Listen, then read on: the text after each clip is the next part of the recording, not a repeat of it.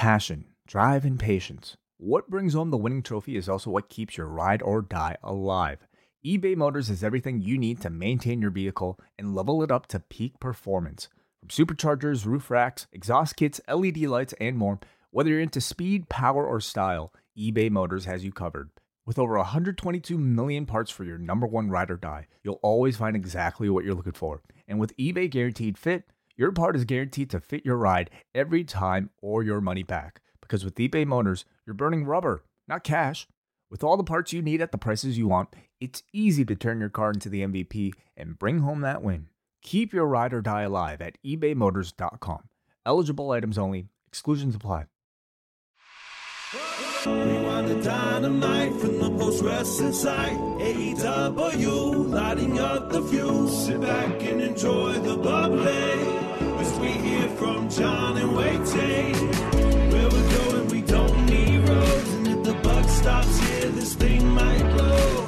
Everything you hear are opinions of the show. And if you don't like it, go to the forums and let them know. And we are live with Rewind-A-Dynamite. I am John Pollock alongside Mr. Wai Ting on this Wednesday evening. Hello, Wai. Hey, John, what's going on? Oh, you know, it's a, it's a Wednesday night. I'm looking forward to chatting with you. Do you ever start this show as I found myself tonight where it was 759 and I just took a deep breath? Um, I, I, I didn't even have time for a deep breath. No, sometimes you don't. Though I will say this was a dynamite that to me was, um, on, on a scale of dynamite pacing, it was not the usual 10. It was like a solid seven. Okay. Seven. I, I, would classify it more as like a maybe solid nine point two. Did you? Okay. All right. Well, But I mean, I was also trying to uh, to heat up dinner at the same time. I wasn't even trying to make. you were trying dinner. to eat during this show? Are you out of your mind? I I had to eat. Listen, I had to. I, I didn't have time before, and um, I didn't even, Even- go to the. I don't even like go to the bathroom during dynamite. Even okay? I don't to- even move. I don't even leave because I. I just. I don't have time. I don't even have thirty seconds to spare. I'm not cooking. Like I'm not taking out ingredients. I'm not opening the oven. I'm trying to heat up dinner. Okay, That's- putting food, cutting. I'm cutting a rotisserie chicken so that I can put it on a plate to put in the microwave to punch the numbers. Does this involve stairs? It does not involve stairs. No, it doesn't even involve stairs. Then it's touch and, And- go. You might be able to pull that off on dynamite, but that's it's still I- cutting it close. it's like it's running back and forth. It's like you know, uh, one segment after another that I have to take notes for, check on the chicken, come back in, and then like trying to eat while typing at the same time. That's a whole nother story. No way, You kidding no me? way. Trying to get a drink after that? Forget it. So it's it, it it it was a lot to juggle just living life while watching this show. You're asking for spillage. There could be Oh, massive yeah. disaster. Imagine if your power went out with uh, 20 minutes to go left in dynamite. Like that was just the end of me that night about a month or so ago. I I would just give up on life. I wouldn't go that far. I'd maybe give up on dynamite, but um, but but nonetheless. So, yeah, it's been a. I'm, I'm going to be transparent. It's been a challenging 24 hours. Wait, have you ever heard of a sleep regression? No, what's that?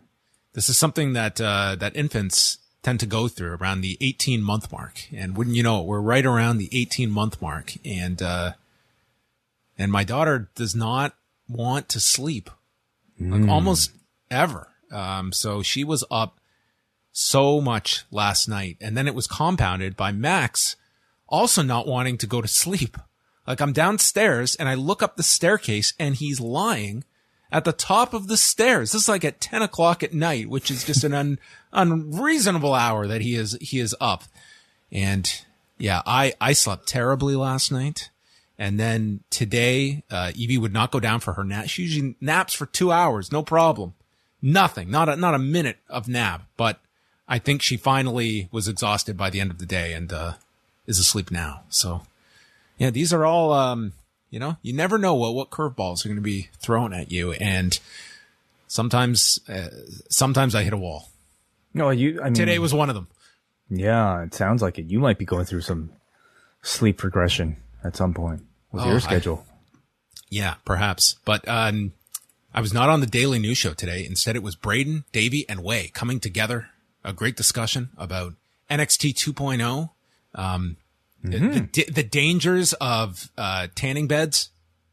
Uh, yes, of course. Yeah, never, never. You know, if you're a champion of any wrestling promotion and you happen to make some enemies, don't go to the tanning bed and don't let people know where your tanning bed is. More importantly, don't go to the beach without a second pair of sandals. That's what I've learned because you might burn your feet when your opponents steal your sandals. I've watched a lot of goofiness, and that one was really high up there for me. Of however this thing was uh, was executed and, and thought up. But would you say that the tanning bed uh, incident? Like, there's no way that's a misdemeanor. That is a that's a felony. Would it not be? Uh, that uh, That looked really dangerous. Like, what what did she exactly do? She just turned up the, the temperature, maybe like, or I don't even know if there's no, not temperature, but like because when she UV came ray. out, she said, "I set it for ten minutes." Was like, "Did you just lie there and the timer didn't go off? Did she change the timer on it, or did she increase the heat and That she just lost track of time?" See, see, maybe the timer would make a bit more sense. Uh, and for people who haven't seen NXT, so what happened was, um, we had a skit this week. People at the edge of their seat right now listening to this that are flying over to check out this segment.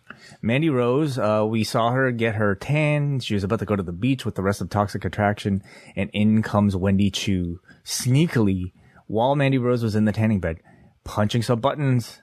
And then, wouldn't you know it, in the next shot, we have Mandy Rose showing up with a burns. Burns, yeah, you burned her, burned her alive. Yeah, I mean this, this is, I, I, I- mean it, it should be against the law. Yeah. Yeah. So that happened on NXT. And, um, yeah, so a great discussion with Wai, Braden, and Davey that you can check out today, in addition to all the other news that is going on. Yeah, it wasn't just goofiness. You know, there was some good wrestling on that show too. So we we tried to be as fair as possible, and it's always a joy to uh, hang out with the BDE or the the BDWE, huh? The? BDWE. Okay. Well, um, they're, they're also going through their name change, I guess. Yes, yes, I guess. All right. Are you ready to chat? I'm dying here. Uh, are you ready to chat about Dynamite from Baltimore tonight, Wai? Let's do it. All right. You know, when we talk about arena names, Wai, nothing says, hey, man, you free tonight? What do you got tickets to? You want to go down to the Chesapeake Employers Insurance Arena? Dude, I haven't been to the Chesapeake Employers Insurance Arena yet. I heard it's like really nice. Like the couple of times that I've been down to, uh, to, to the Chesapeake, we, we've had a great time. Great time. There's nothing better than a night out at the Chesapeake Employers Insurance Arena. Let's start a chant at the show tonight. The CEIA. Yeah, I feel like I feel like I brought up Chesapeake before to Jordan Goodman because um I don't know something to do with Baltimore. Well, ROH has run this building multiple times. Right. Okay. This is kind of their, their home base, Baltimore, or at So least this was. is this is the arena. This is the place to be when if you're in Chesa- Chesapeake, right? Yeah, we had about uh, 4,300 tickets out for this show, uh, according to WrestleTix. And Adam Cole kicked things off coming out to join commentary as we had the Owen Hart Cup qualifier between Bobby Fish and Jeff Hardy, who was having his first singles match in AEW and adorned in black and pink for the occasion. Very cool. Yeah, the only person to to have entered thus far who has actually wrestled Owen Hart. Um, yeah, you're right. You're right. Um, so there you go. I wonder if anyone maybe maybe when the tournament starts, do you think Dax is going to maybe uh, have some uh, yellow and black caution tape trunks? I, you know, I don't know if that's the era of Owen that people choose to remember him by. Well, it's something uh, you, you would definitely think Owen if you saw that caution tape, which to me was always one where who who came up with this idea and did Owen feel obligated that wow you made these tights for me I guess I got to wear them or did he really think that they were awesome I don't know the caution tape was a it was an out there look for him You know, it, the '90s were a crazy time. Okay. Wai wants to move on, so we will. Uh, Matt Hardy and Kyle O'Reilly were in the respective corners. Sting and Darby were hanging out in the rafters, and Fish goes after the knee using uh, dragon screws, and then there is a brother Nero chant. Hardy goes for a jawbreaker using his head, which is blocked. Then he tries again and he hits it, but his head is in all this pain from delivering a jawbreaker. So I don't know if that one was well thought out. Hardy sets him up in position for the swanton. Crowd is very hot for Hardy, but it's stopped by Fish. Cole is looking concerned and Fish hits the avalanche falcon arrow and turns it into a leg lock after Hardy kicks out, gets to the rope. Hardy elbows him and then goes for a whisper in the wind. And I think it was the whisper part that knocked over Fish or the wind from this because there was about um, 5% connection uh, between uh, t- target and assailant. And then he goes for the swanton, hits it. And dude, these swantons look brutal to take. At this point, I don't know if he's doing it intentionally. Oh, I- maybe he's so showing up in AEW and he's like, I, I gotta hit these young guys with the full brunt of this move. You know, show them who's boss here. This this seems like when when when Savage was doing his elbow drop near the end, and he was like, he just let the guy take all of it because he wasn't going to be dr- drilling like his hip and knees onto the mat. So man, these swantons are just like, man, you got to just brace for it. It's happened like too many times now that I'm, I'm I, I am I wondering think it's happened every on. time he's done the swanton in AEW. Perhaps, yeah. I mean, I, I really do wonder if it's if it's intentional or if it like over time, maybe the spring of that leap on the swanton is just somehow maybe slightly decreased, and, and the the the distance is, is not necessarily measured the same way. But um, I mean, it does look more devastating, I guess. It, it looks like a finisher. Uh, 10 minutes and 11 seconds. Jeff Hardy gets the win and Adam Cole just can't believe it. So Hardy joined Dax Harwood, Samoa Joe, Kyle O'Reilly, Adam Cole, and Darby Allin with another qualifier coming in, uh, later in the show. I like the match. I really like Fish. I thought he did a really great job here working over that knee. And I think at this point, Jeff plays a very convincing, broken down babyface. Probably because we, we've seen how much his body has gone through. Yeah, So it really to me stood out in a in a single setting. Like Jeff Hardy, like he he's he's feeling 44. You know what I mean? And it's like yeah, he's he's a super over babyface, and, and that helps a lot. But you're just watching this guy um, go in like a singles capacity, and and at a pretty high rate here, going you know a 10 minute uh, opener. Like the opener on AEW, it's a pretty high bar. Uh, given like how they like to start these shows with kind of your your big wrestling match uh, to start and end the show.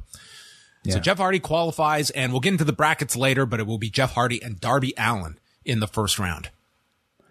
Uh, you know, to to many people, I I would consider a dream match. You know, how many uh, like maybe the two most famous uh, blonde face painting guys in professional wrestling history. Do you think Darby will be uh, cool taking the Swanton? yeah, I think he'll take five.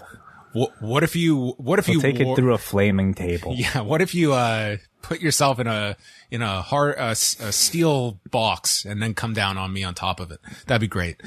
The Young Bucks come down and they have a brief face off with the Hardys before tending to Bobby Fish. And Adam Cole says he would give his left arm to see those teams go at it once again, which would make Adam Cole's like entrance much more difficult. It'd be tough, yeah. Um, keep the arm. What? They'll probably get to the match without you having to to sever your arm. So, uh, very much a hint towards these two for the pay per view. Would you say? uh, the two teams, you mean? Yeah. I, I, I absolutely sure. Yeah, why not? I mean, unless you're going to do something uh, with the undisputed era, um, as a whole five five man group, perhaps. Yeah, you could, you could do that. Would be another option. Is like five on five with and that could get Sting and Darby involved too, um, and probably you know that could be maybe for the best even. And then you find uh, whoever uh, a fifth one is like a like a Dante or somebody that that could fit in there. Yeah, we're not. We're we're probably unlikely to get a stadium stampede this year, but I mean, it is double or nothing. So you know, some sort of like faction war would be somewhat appropriate for them to do. But um, beyond that, I mean, this I thought was there just to kind of continue to tease the Bucks' loyalty to the undisputed elite, and uh, maybe again teasing that babyface turn ahead. So on Tuesday, they put out the Road to Baltimore video. And this was one of my favorite promos. I cannot recall in how long that I've heard the three minute and 40 opening of this video with William Regal, where he opens it with the theme of scars and how those are what tells the tale of a wrestler and where he has been. And he goes through this whole description of the Blackpool Combat Club. And at the end, ties it back to the scar theme of how if you gave a hundred men knives to stab their hated enemy, 99 of them would, would, would stab their enemy. But the Blackpool Combat Club would simply slice the cheek to leave a scar so that every time they look in the mirror, they would think of the Blackpool Combat Club. I do not envy the poor editor that had to cut that down to a 30 second version, uh, for, for Dynamite.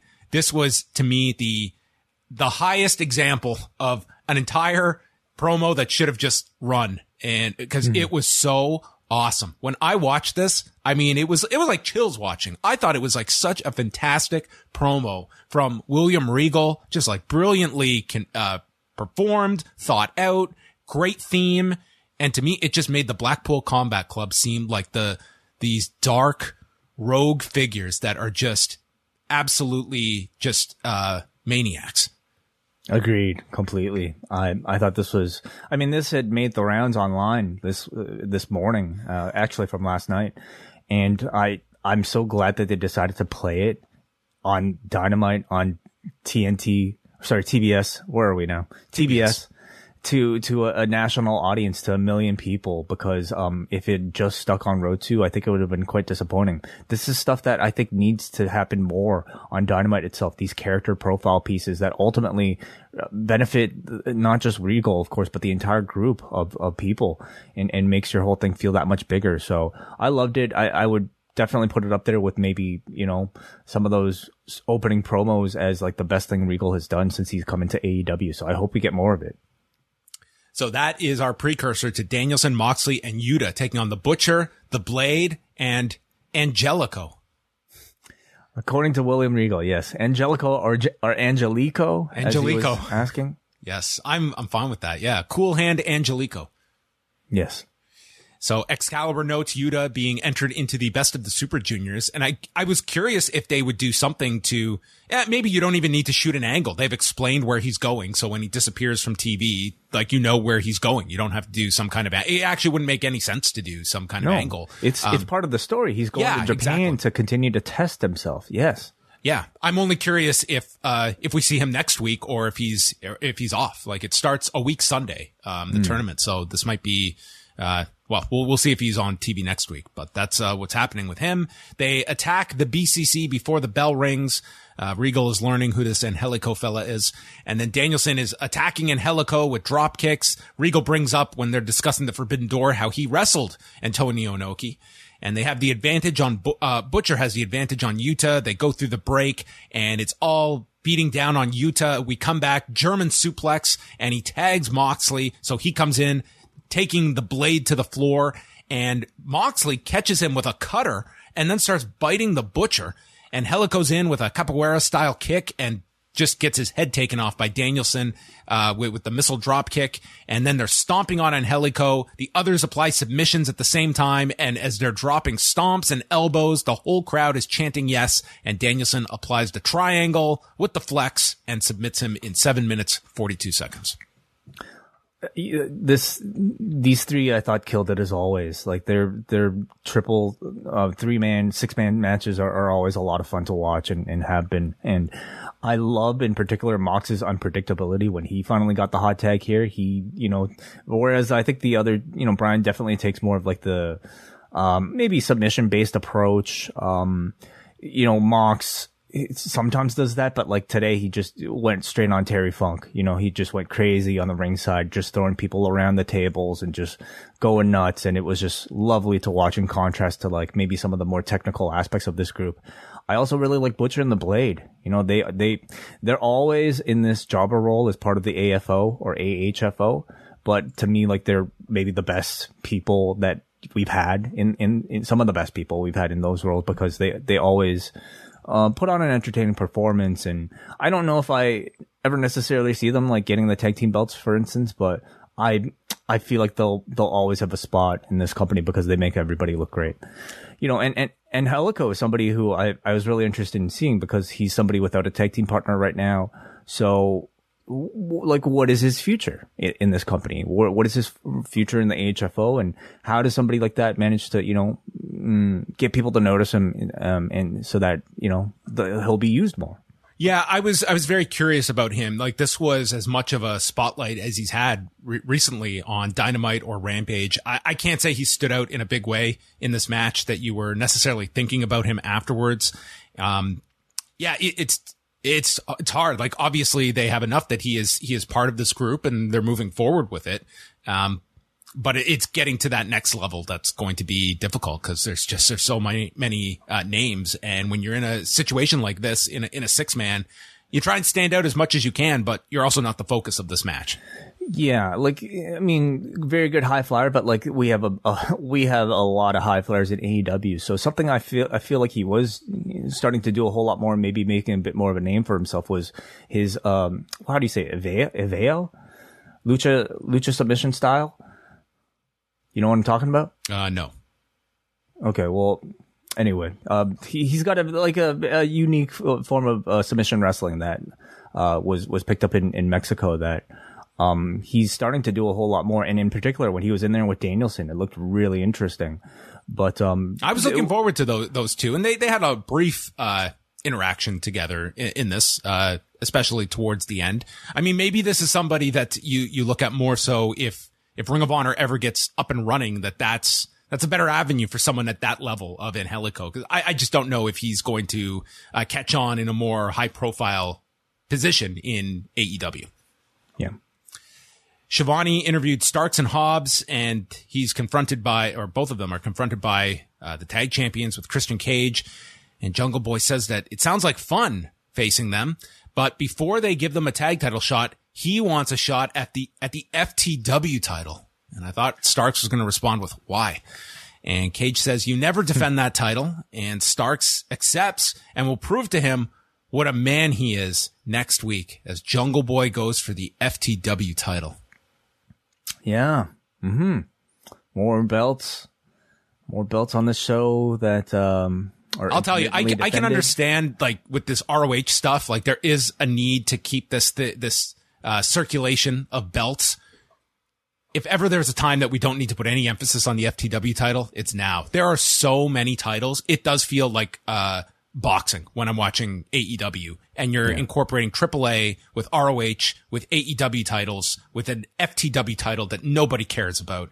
It's so many titles. And I think that when you have so many, it trivializes the importance of a big title match. I think tonight's main event kind of suffered from that, that it did not feel like a big unification title match because there's just, there's so many. And you, I don't think you can spread that importance across so many belts. And this FTW title would be the easiest um, elimination for me among many. Agreed. Agreed. I thought it probably served its purpose for a time, but I think I, I, don't even know about that. I don't know if this has ever had a point to it other than the uniqueness of Taz introducing this belt that he used two two and a half decades ago. Well, I think having the history uh, attached to you know the, his his legacy within ECW to bring back for for his group. I, I thought that was worth something uh, for a time, but I mean, it hasn't been recognized or at least have, hasn't been constantly defended. Um, and it has not been made to feel important. So if it was gone, I wouldn't miss it. We're also talking about right now. I think this is a show that really needs to think about how it's come across to new audiences. And it's a show that, um, I'm gonna have to say is probably a bit difficult for, you know, your casual fan who hasn't seen much wrestling or doesn't know what ECW is to, or ROH is for that matter, to just, con- you know, jump in and pick up from out of nowhere. Um, and it, it just adds to a bit more confusion than probably, you know, benefit. Schiavone, who is the busiest man on these shows, he is just everywhere. He is with Keith Lee and Swerve Strickland, and they say that Hobbs and Starks have unfinished business with them. And Keith Lee says, when all is said and done, you will swerve in our glory. Yeah. Yeah. Okay. I don't nice. know what that means. Like a mashup.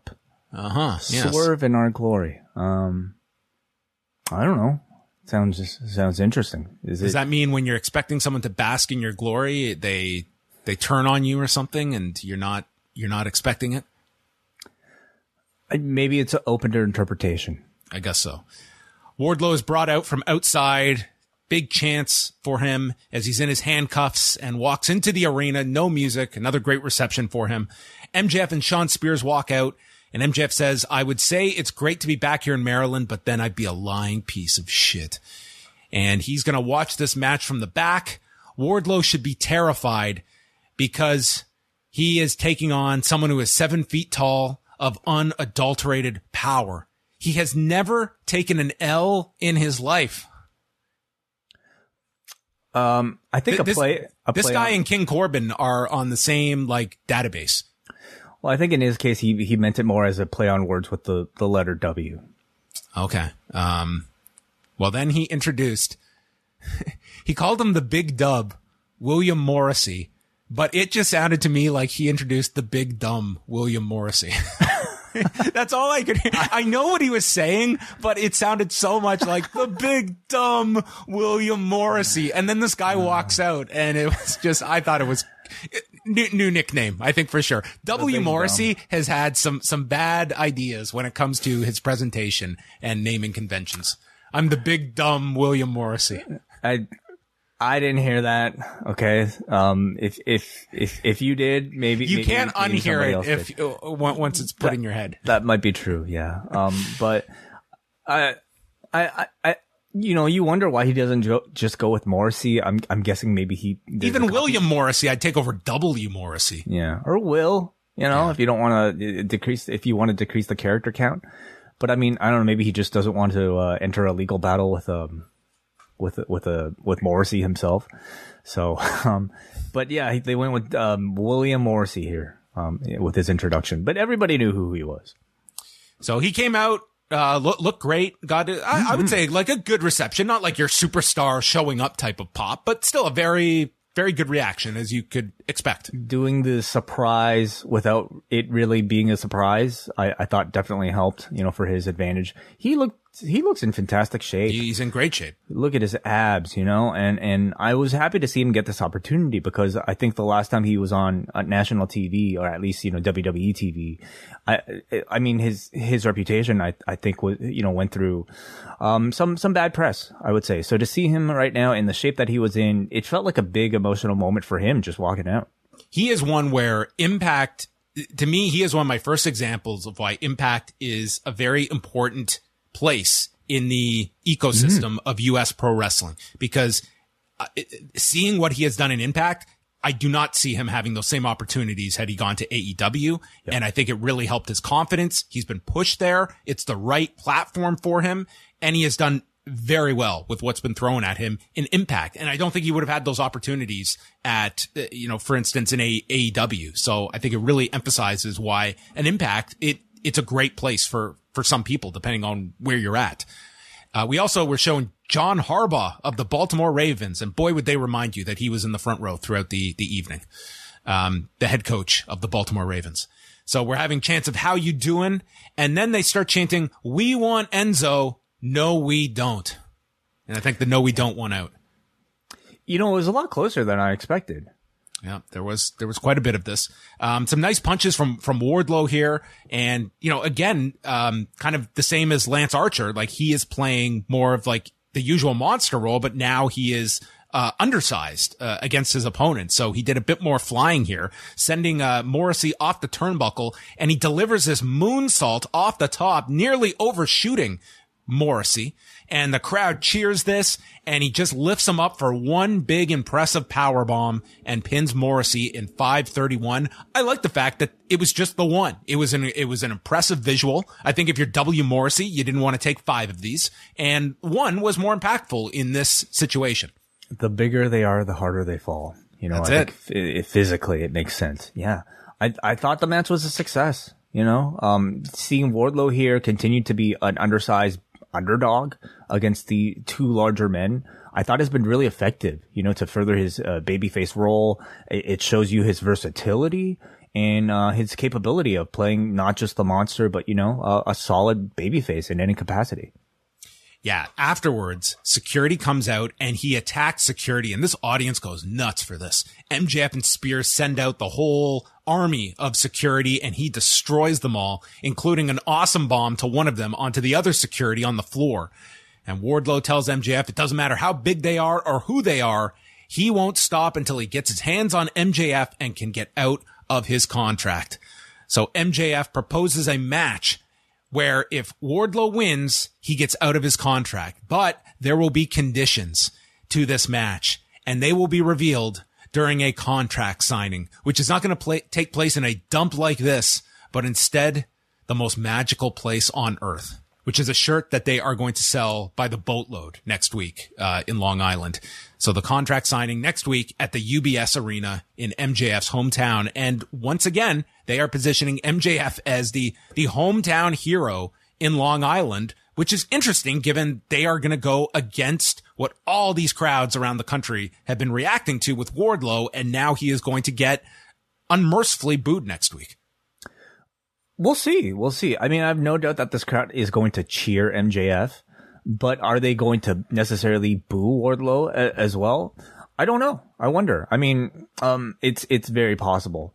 You know, this is a contract signing that they're announcing for a week and ahead, and usually at the the the the announcement of a contract signing take place on a show is not one that I uh, care too much about. I thought for sure the the Jericho group would get the contract signing angle this this pay per view cycle. contract signing every week, maybe.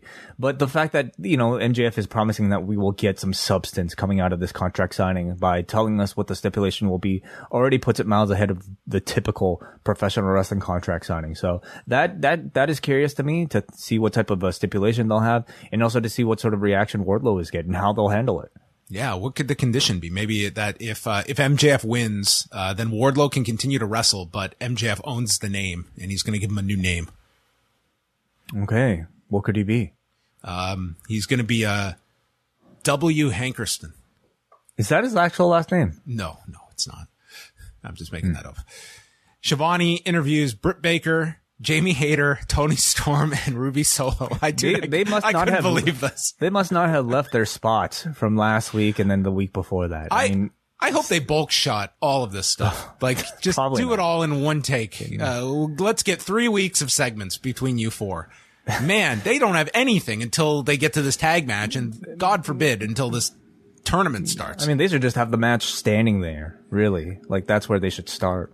Yeah. it's a bit of a joke at this point. We're finally going to get the match on Friday. I can't say any of these backstage interactions have built it up in any significant way to make me more interested.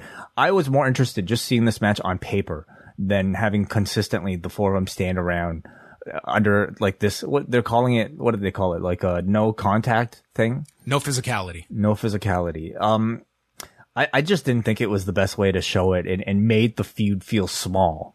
Smaller than I think their star power, like, you know, with Britt Baker and Toni Storm being there should actually be.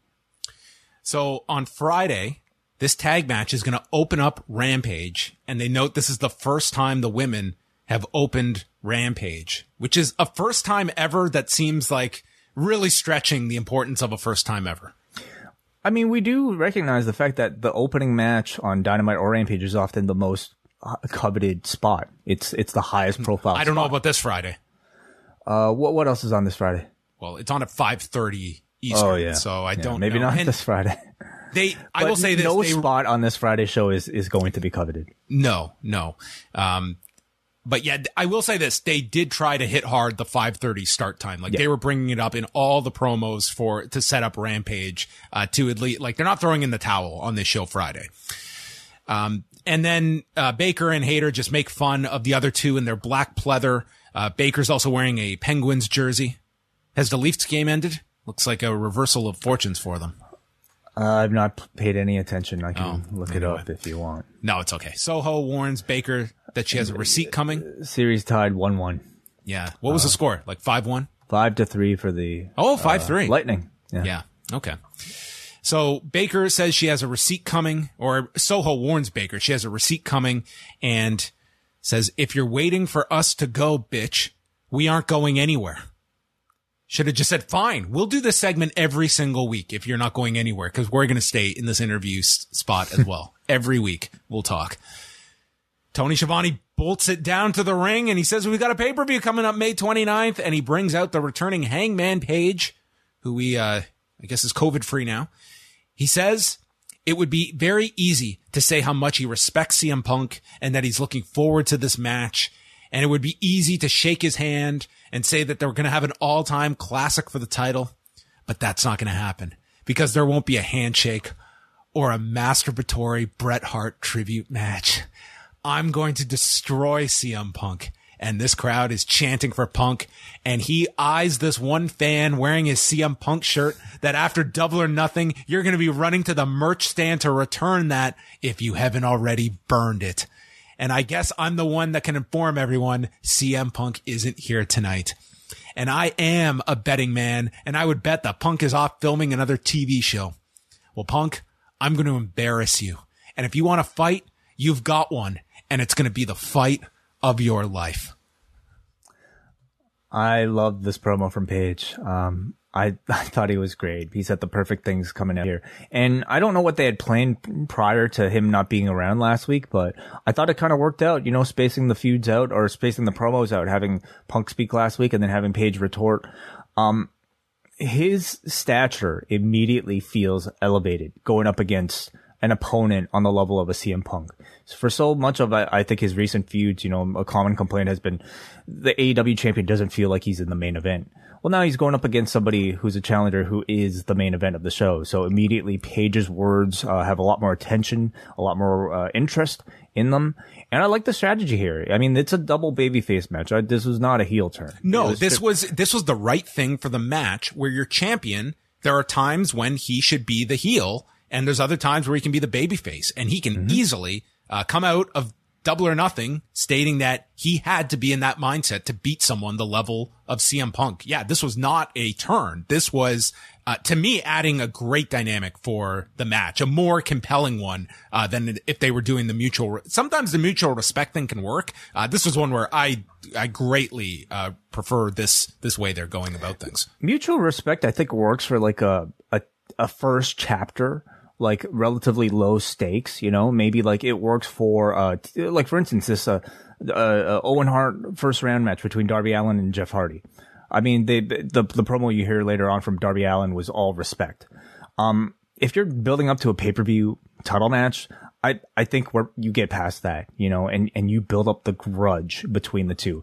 And there's no better way of going after CM Punk personally than by attacking his love of Bret Hart, which him and Page did here. I loved it.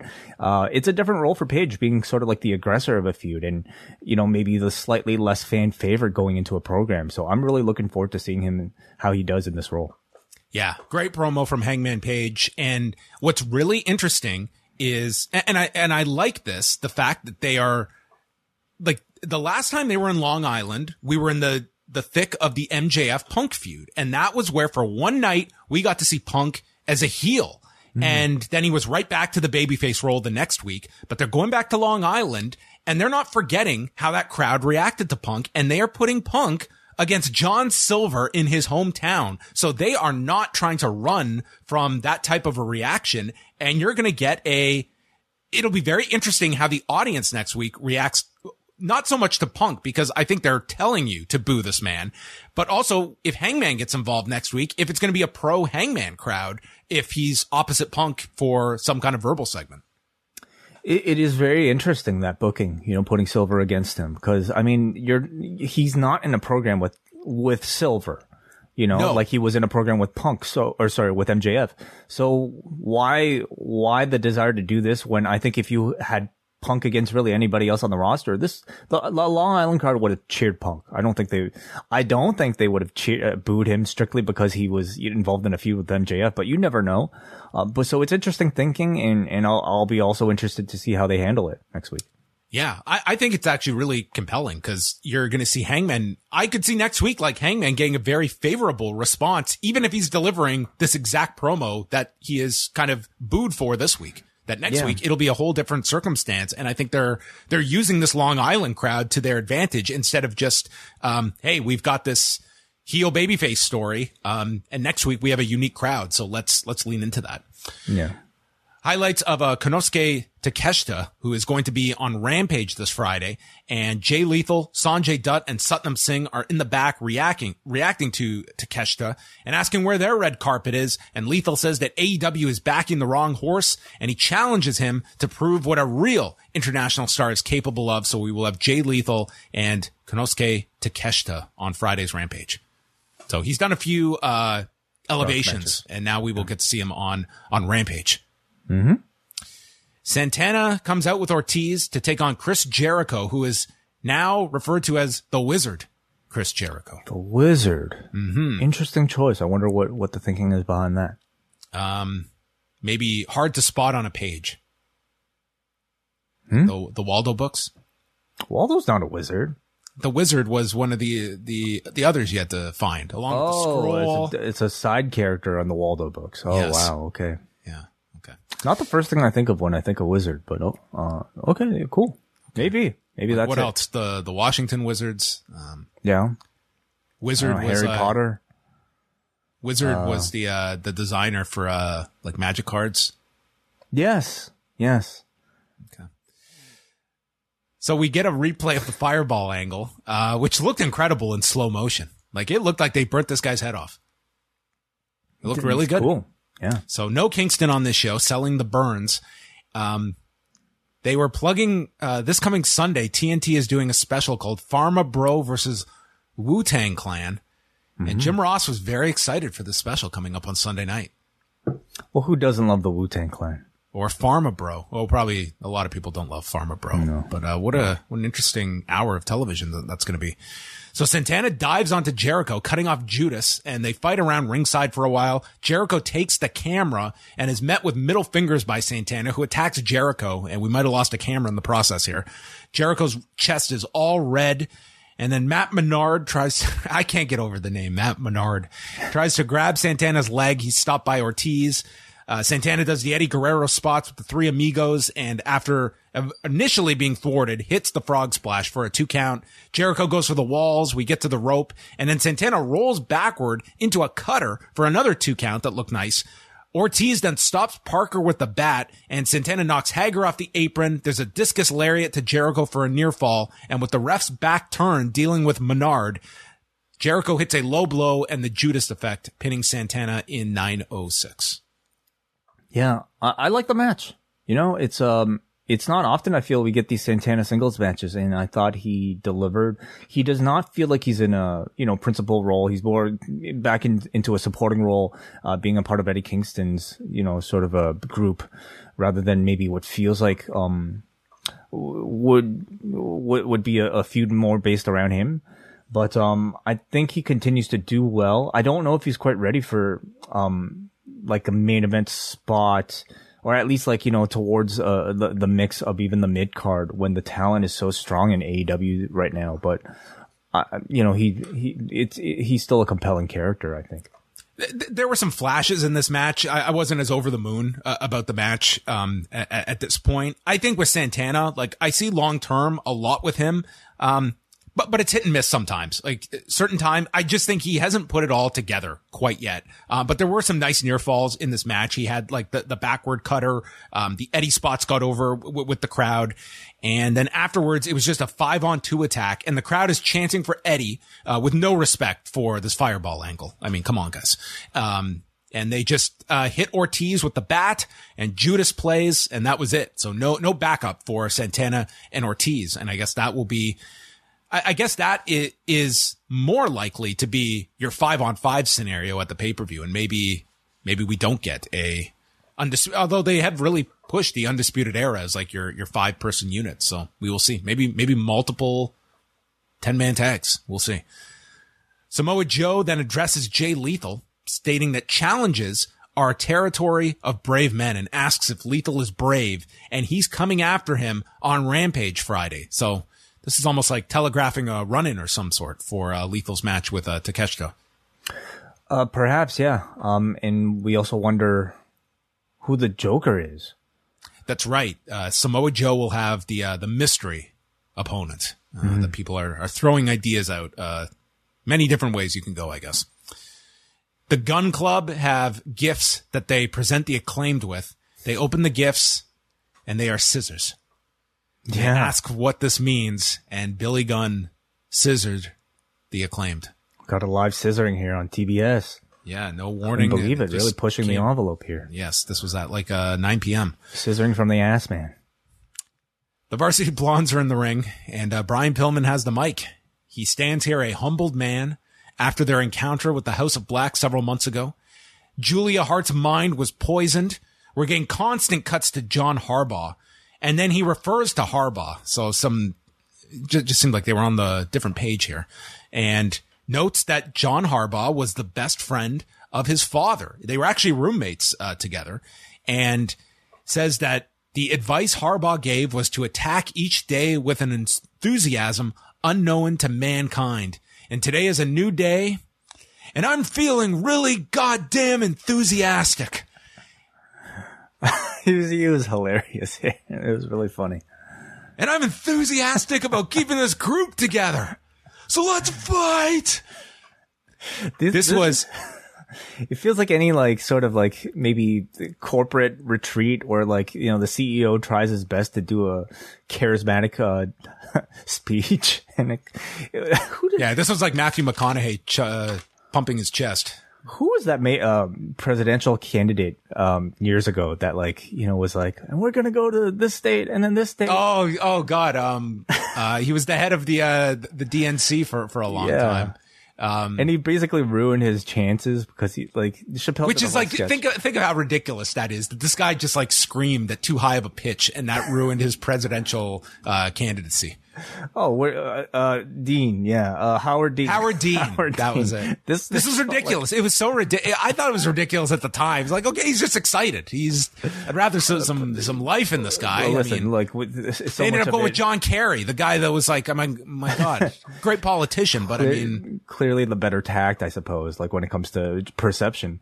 Um, so yeah, I mean, this felt like it was a Brian Pillman Jr.'s Howard Dean moment, and I, I mean, I don't know if it was intentional or not, but I, I thought it kind of worked for the segment, actually. I, I, I thought this was a very shaky start with, with this, this promo. Like it was, it did not feel comfortable.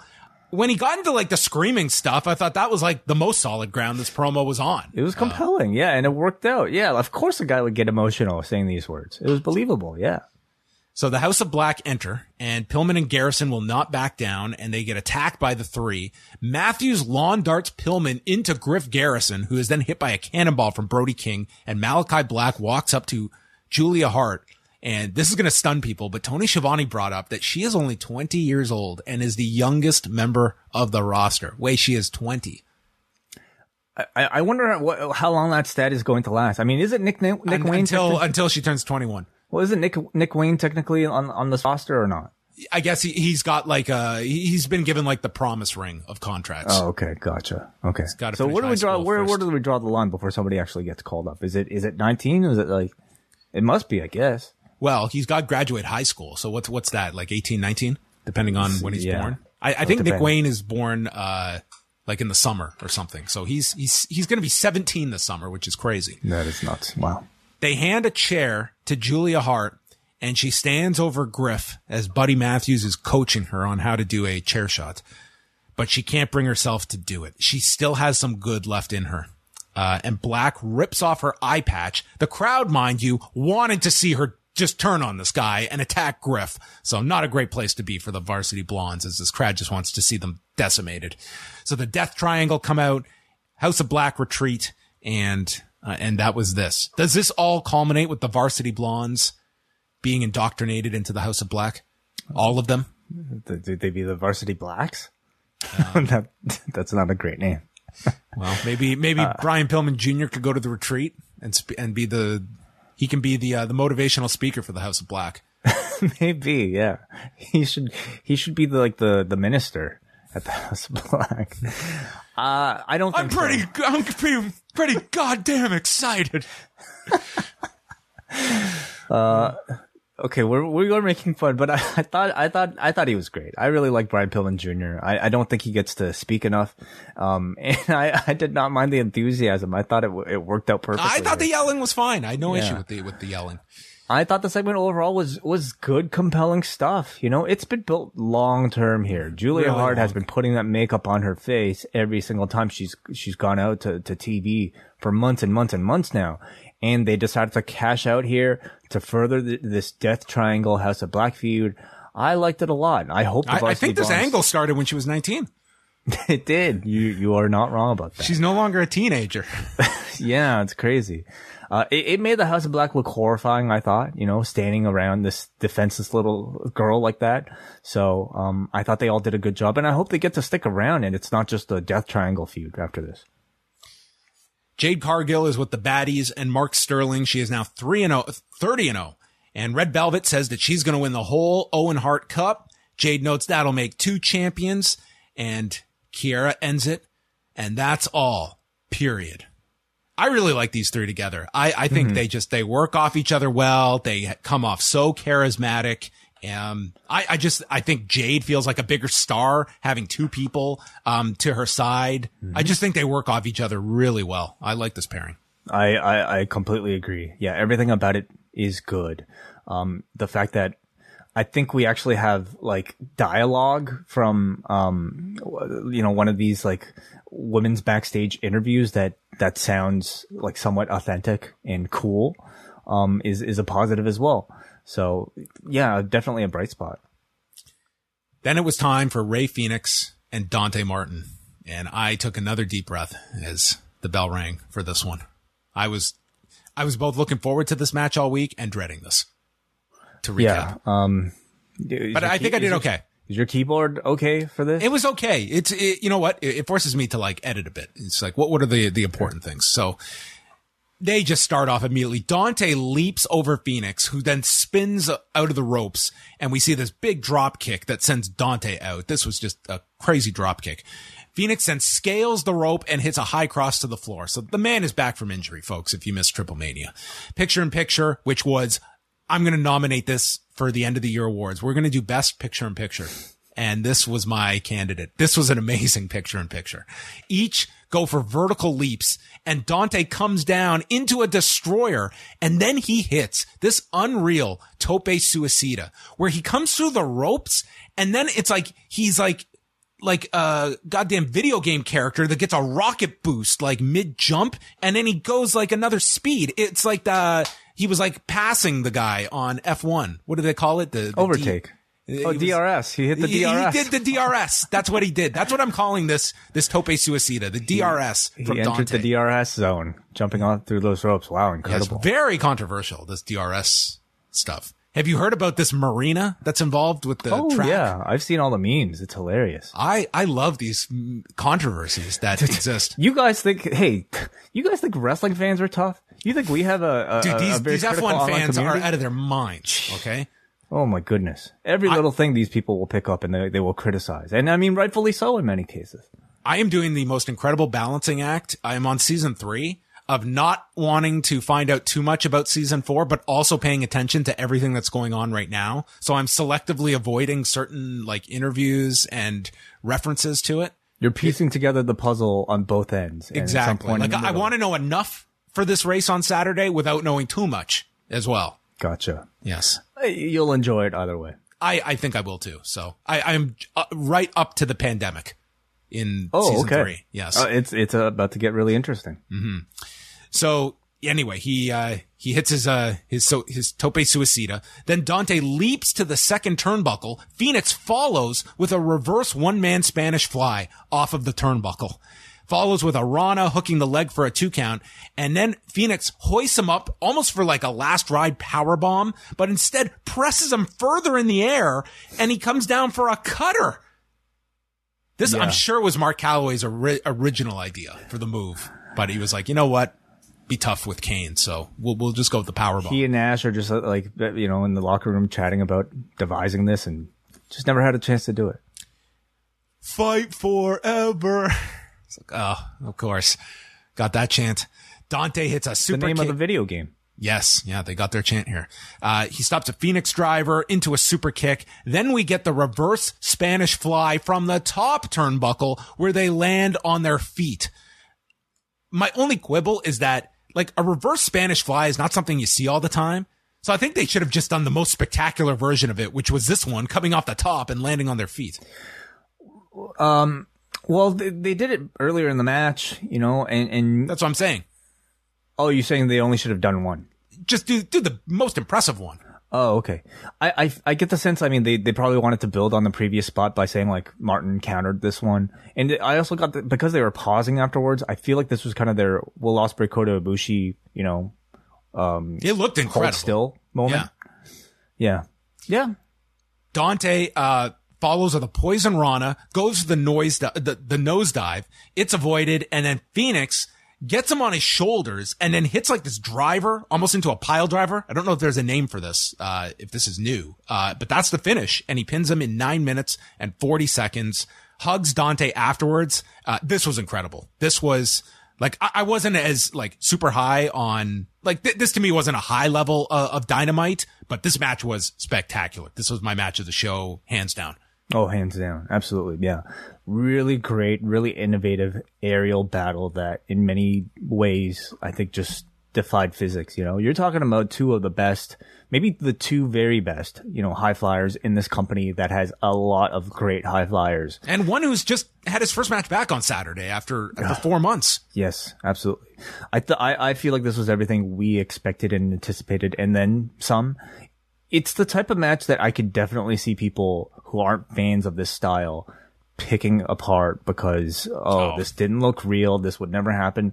But I hope that you know even some of those critics can appreciate the athleticism and the creativity and just the impossibility of like, uh, man, how many things could have gone wrong in any of these spots and, and they didn't. It, it really was just amazing. And to me, just like, you know, adds to the variety of what professional wrestling offers. and try and try and watch some like poor man's versions of this match of trying so, some of this stuff off, which would have been a mm-hmm. mess, and have some incredible respect for the precision that they had. Like, dude, they nailed this stuff. I was in awe of this. I really believe this is one of the best TV matches this year. I I thought this thing was just unbelievably great. And so our brackets for the Owen tournament: Fenix versus Kyle O'Reilly, Samoa Joe and the Joker. Jeff Hardy versus Darby Allin and Dax Harwood versus Adam Cole. So next week it'll be Jeff and Darby and Dax Harwood and Adam Cole. So this is going to be a hell of a tournament. It's, it, it it's looking amazing. Uh, dude, the tournament hasn't even begun yet and it's already looking amazing. You know, so let's look at the brackets here. We've got, uh, you know, uh, Rey Fenix and Kyle O'Reilly, you know, is going to be awesome. Jeff Hardy, Darby Allin, again, for many people is going to be a dream match. Cole and Dax Harwood, that pairing is really interesting because you have, you know, um, Shawn and Bret. Shawn and Bret, exactly. You have a, a wrestler who very much models his uh, career, or at least his style, after Shawn Michaels versus Dax Harwood, who has become, you know, uh, AEW's version of Bret Hart. So they were there will be a lot of tribute spots I'm anticipating for that one, and I look forward to that one very much. And then we've got Samoa Joe versus the Joker, which is who do you think so far? I mean, when when I posted the brackets, uh, I, I saw a lot of people guessing Cesaro. Wow, really? To introduce him this way. Now, is he going to win the thing?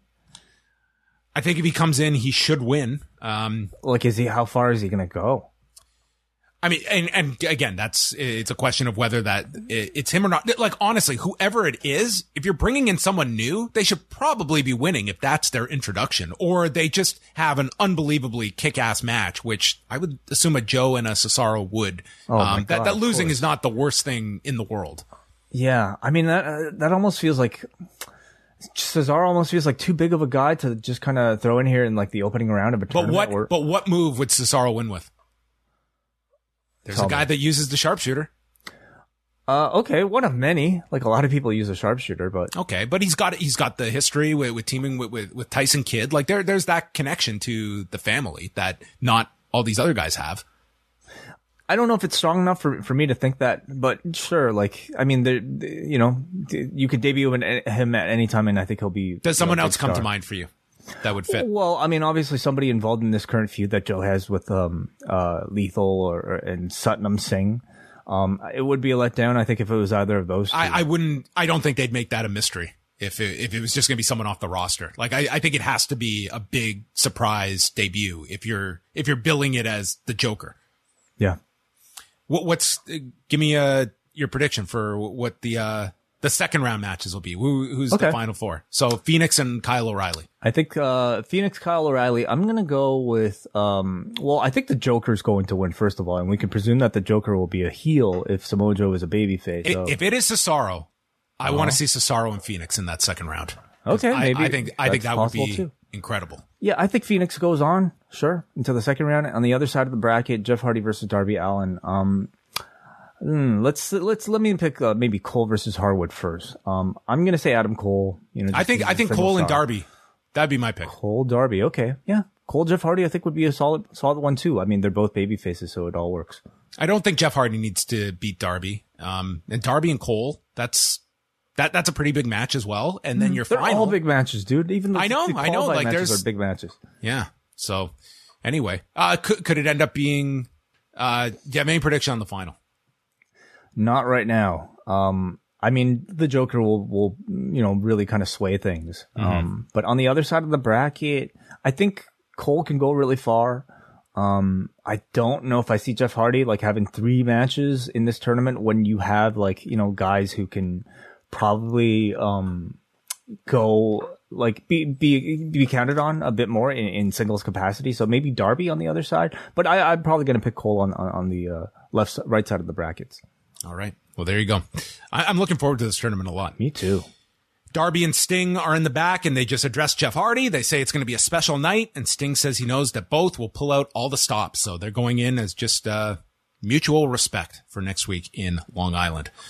Thunder Rosa comes out and she is going to share her story. It's full of successes and failures, good guys and bad guys, but she stands here as women's champion. She fought hard to retain this against Nyla Rose at Battle of the Belts. And when she came to AEW, she had no expectations. She just wanted to elevate women's wrestling and that carried a heavy weight and she has helped elevate the division, which is one that some people still criticize.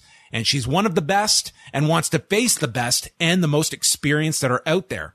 And before she was Thunder Rosa, she used to drive eight hours up the coast of California to see one wrestler. And she wants to call out the number one contender, Serena Deeb, who comes out and she acknowledges that Thunder Rosa has scratched and clawed her way to the top to earn this respect, and she respects Thunder Rosa and believes that they can make this the best women's division in the world. But in order for that to happen, the best women's wrestler in the world needs to be champion. Thunder Rosa says, I am the best. And Deeb says that I'm going to bring up what everyone says, but no one will, will, everyone thinks, but no one will say that I'm on another level and in my own class, and it's time for me to have the title. And Deeb says that she's going to give Thunder Rosa the shortest women's title reign in AEW history because at double or nothing, I'm taking your title. So our second match official for the pay-per-view. Hmm. Um, I really love the content of this. You know, from it, it, it, it's weird, but like it still feels refreshing just to have a segment, um, where you have, you know, two female wrestlers trash talking about who can be the better wrestler. That's your story. It's like That's e- all it needs to be. And Yeah. I always, I always like in a situation like this where the champion gains something by winning. It's not just retaining your title. It's like by you beating this person, you hold at a very high regard. Beating them signifies that you are above them. Totally, absolutely.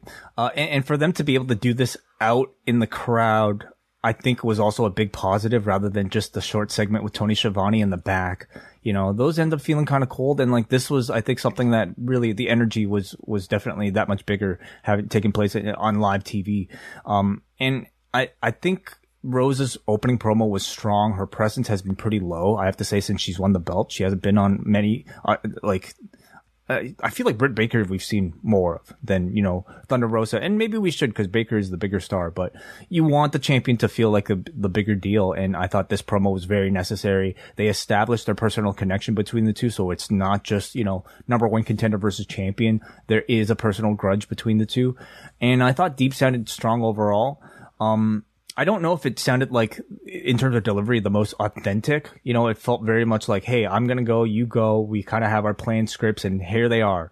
Uh, so maybe that part of it wasn't as perfect as I thought it could have been. But overall, I thought it was a real positive. Yeah, o- overall, like I, I think I, I like the story of of where they're going with it, and I, I think it should be you know a, str- a strong match. It's it's a good direction to to go uh, for for the pay per view. So Rampage on Friday at five thirty Eastern has the long awaited Britt Baker and Jamie Hayter versus Toni Storm and Ruby Soho match. Uh, Konosuke Takeshita and Jay Lethal, Hook against JD Drake, and a women's Owen Hart qualifier between Riho and Yuka Sakazaki. Next week on Dynamite on Long Island, Darby Allin and Jeff Hardy, Adam Cole against Dax Harwood in your Owen Cup matches, MJF and Wardlow's contract signing, Ricky Starks and Jungle Boy for the FTW title, and CM Punk versus John Silver. And Silver does a quick promo asking if Punk wants to dance with the Meat Man because he's going mano a mano in his own hometown as he flexes his sirloin steaks and says, let's freaking go. And that's it. Main event's got to be the FTW title, right? Um, what else could it be? I mean, you, you gotta you gotta headline with with the FTW title, of course. Unless they announce something else last minute. Well, I'm sure we'll get uh, at least a few more announcements for next week. Deonna Purrazzo and Mercedes Martinez closes the show with Bobby Cruz out as our ring announcer. It is like 951 and they state it's a 60 minute time limit, but we will stay as long as this match goes.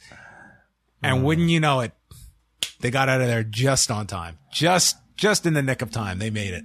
It's weird how that happens. Yeah. So, uh, Deonna attacks her arm and it's the setup, uh, for, for the Fujiwara armbar. And Deonna is consistently attacking it. They fight on the apron where Mercedes hits a spear, but in the process injures the shoulder and is thrown into the post. So then she fights back using her right arm. And we see Deonna execute a side Russian leg sweep into the Fujiwara where Mercedes escapes. She avoids the Queen's Gambit and then hits a fisherman buster. There's a counter to the Fujiwara, double clothesline spot, and Mercedes does the curb stomp, setting up for the Romero special, but Deonna stops her, grabbing the injured arm, and Mercedes uses her good arm to apply the Dragon Sleeper portion, submitting Purrazzo and unifying your ROH women's titles. Hmm. Yeah. I thought these two had a good match, but I thought they had a tough time in front of a crowd that was probably not very familiar with the the the the, the prestige, I suppose, of the moment, nor Deonna Purrazzo, who has made no appearances on AEW TV, and Mercedes Martinez for that matter. I mean, herself, not necessarily somebody who's been fully established with the AEW audience yet. And if you hadn't seen any TV but AEW TV over the past month, you would have no clue what belt they were both holding, why we have two versions of this belt. Um, so, you know, all we got really on TV was like a little promo segment from Mercedes Martinez on Rampage. And if you missed that, and you, I, I'm guessing many people would have, if they, if you blinked, you'd miss a, a segment like that on Rampage.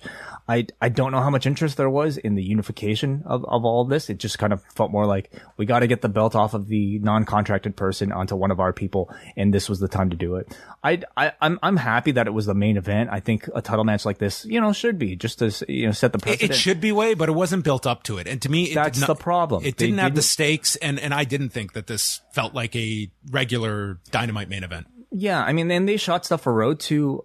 It, it, it's stuff that, like, especially for uh, people for people that haven't been on TV and people. It's one thing I think when it's like Minoru Suzuki, which even if like the audience at home doesn't know who he necessarily is, the people at uh, at the arenas treat treat him like a big enough deal so that you could do a Joe versus Suzuki and have a crowd go crazy for it you know, with all due respect, Deonna Purrazzo and Mercedes Martinez are not at that level.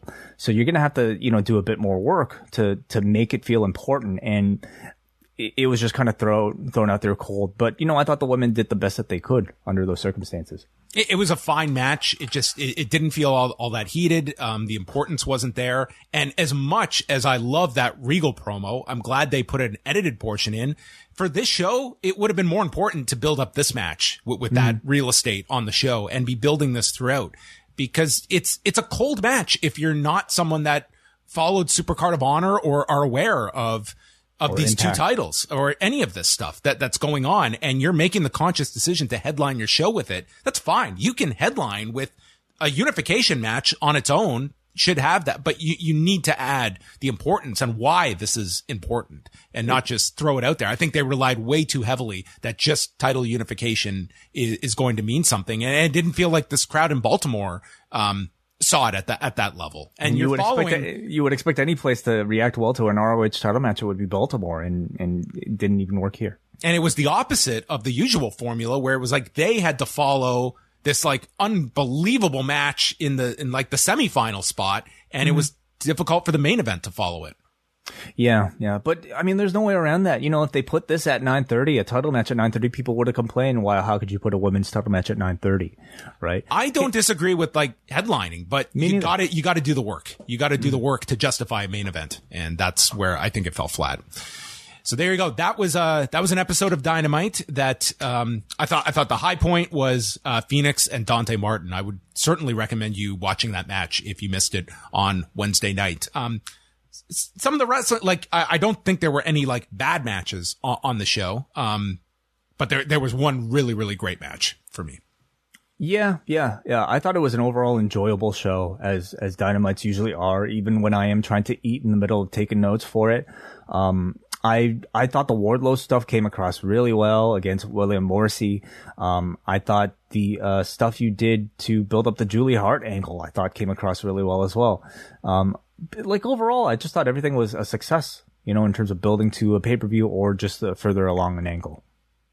Yeah, I, I like the fact that um, you can watch this, and I think you probably have a good sense of like at least 50% of the double or nothing card. You can see where, where things are going and there's, mm-hmm. and they're not just throwing out a million things at you that you can't retain at the end, which, which sometimes is an issue on dynamite, but was not the case for me on Wednesday. Feedback comes to us. Uh, do we want to go to any super chats first? Yeah, sure. We go to just one super chat, I believe, and this one comes to us from Fact Channel, who sends us a super chat. Thank you for the support, Fact Channel. He asks, "What AEW faction would you guys join?" Uh, the Gunn Club. Really? Okay. They seem you got you got your scissors. Um, no, no, I don't. um, I would join. Uh, who looks like they have a good time? I mean, I want job security, so I think I would pick a group that would at least be over uh, enough that I feel like I, you know, I, would be sticking around. Um, I I think I would pick. Uh, I'd pick the baddies. I'd join the baddies. I th- I think they're on their way up. okay, well there you go. Period. Period. Okay, we start off with Muggin on the forum. He says the Julia Hart angle has been slow burning for months. I don't know if that's uh, unintentional or not that he's using that description. And it's a lot closer to the end. It's only a matter of time. she she joins the House of Black. Dante and Fenix was a damn good show, a damn good match with great chemistry. Uh, who does Proud and Powerful in Kingston bring in to help them against Jericho and company? I hope it's Homicide and Hernandez. Hangman's so smart to read the room by leaning heel in this match with Punk. Purrazzo and Mar- Martinez was a solid main event, and it raises more questions about when ROH is going to get a new network having all of their titles on AEW TV. He predicts Miro as the Joker to face Samoa Joe in the Owen Cup. Good prediction. Yeah. Possible. Yes. Definitely. Uh, in Hernandez homicide, yeah, very possible as well. You know, I think they they're they're they're like well ingrained enough, like with their LAX history, that I think the audience would immediately recognize and react to them. So that that would be a solid choice. We got a Kate from Montreal who says, as somebody who loves the flippy shit, Dante versus Fenix was a real high point for me. I hope they'll find an excuse to run that back or do a Lucha Brothers versus Top Flight when Darius is healed up. I do wish that they had sped up the Julia Hart turn a bit because it's been treading water for a while now. Also hoping that we get some clear direction for the Jericho Appreciation Society versus Eddie slash Proud and Powerful. Since it feels like it's time to really start building what I assume will be a five on five match for double or nothing. Interesting that both the men's and women's brackets for the Owen tournament seem to have a joker position. The men's has been announced and either Riho or Yuka will become the seventh women's competitor, leaving one open place in there too. Let the speculation begin. All right. And, and, and, just a note, Kate joins me this Friday on Rewind to SmackDown. That is right. And Patrick has the last word. Thought it was a mid-tier episode of Dynamite tonight, though I found great enjoyment from the Blackpool Combat Club again and think that them airing the Regal promo from Road 2 was a great choice. Dante Fenix was fun and I do feel that there's been an added level of focus on the women's division of late with a lot of the talent feeling like they have something going on, either being put into a feud or the Owen tournament. And it just feels like there's been an increase of women's segments of late. Even tonight, we had a ROH women's title main event and two big women's matches on Rampage this week. Big curiosity of the show was Hangman's promo, which did come off more aggressive and heelish than a typical page promo. Wonder if he's going to be playing overconfident heading into the Punk match at Double or Nothing. I didn't read it like that. I just I just felt like he looked determined. I mean, if anything, I think you question whether or not he's confident at all when you're going up against, you know, somebody who's as big of a name as CM Punk. Um, so I think, you know, playing off of the Hangman Page character that we've come to know at this point, like he seems to be somebody who has you know, who's now sure of who he is and knows what he can achieve and has has gained confidence. But I wouldn't say overconfident. At least it didn't come across that way to me. All right. That's going to wrap up the show. Thanks to everybody for your feedback and for joining us live. We are here after Raw, after Dynamite here at youtube.com slash post wrestling. So subscribe to the channel. And when you wake up on Thursday, we'll be back at 1 p.m. Eastern time. That is correct. And tomorrow evening, 10 p.m. Eastern time for all Post Wrestling Cafe patrons, uh, WH Park, me, Nate Milton, and Rich Fann will be live talking about the season finale of Moon Knight. So you can join us there. And if you can't join us live, it'll be up on the Post Wrestling Cafe feed afterwards. So it's still the beginning of the month. So really the best time to join the Post Wrestling Cafe right now. Yes, postwrestlingcafe.com, $6 gets you in the door with multiple bonus shows every single week, including Rewind to SmackDown. This week's Rewind Away already available, covering the Tokyo Dome card of January 4th, 2003. And we're going to be doing three Rewind Aways this month, uh, so you can catch that. And Wai, forget about AEW. He's got his faction on Thursday night. Who would want to leave that group? Uh, the four of you versus the Yeah. world. Yes. That is All right. correct. Uh, can you give us any tease about the finale of, of Moon Knight in one one one sentence? Um, hmm. Um, uh, Tune in on Thursday night uh, for for this and, and much more. I, I look forward to this uh, this review. Do you, do you think I'll be lost if I listen to this just out of context? yes, you will. Okay. Well, nonetheless, we can uh, we can try. That's it. Thanks to everybody for tuning in, and that concludes Rewind-A-Dynamite. What's so special about Hero Bread's soft, fluffy, and delicious breads, buns, and tortillas? Hero Bread serves up 0 to 1 grams of net carbs, 5 to 11 grams of protein, and high fiber in every delicious serving.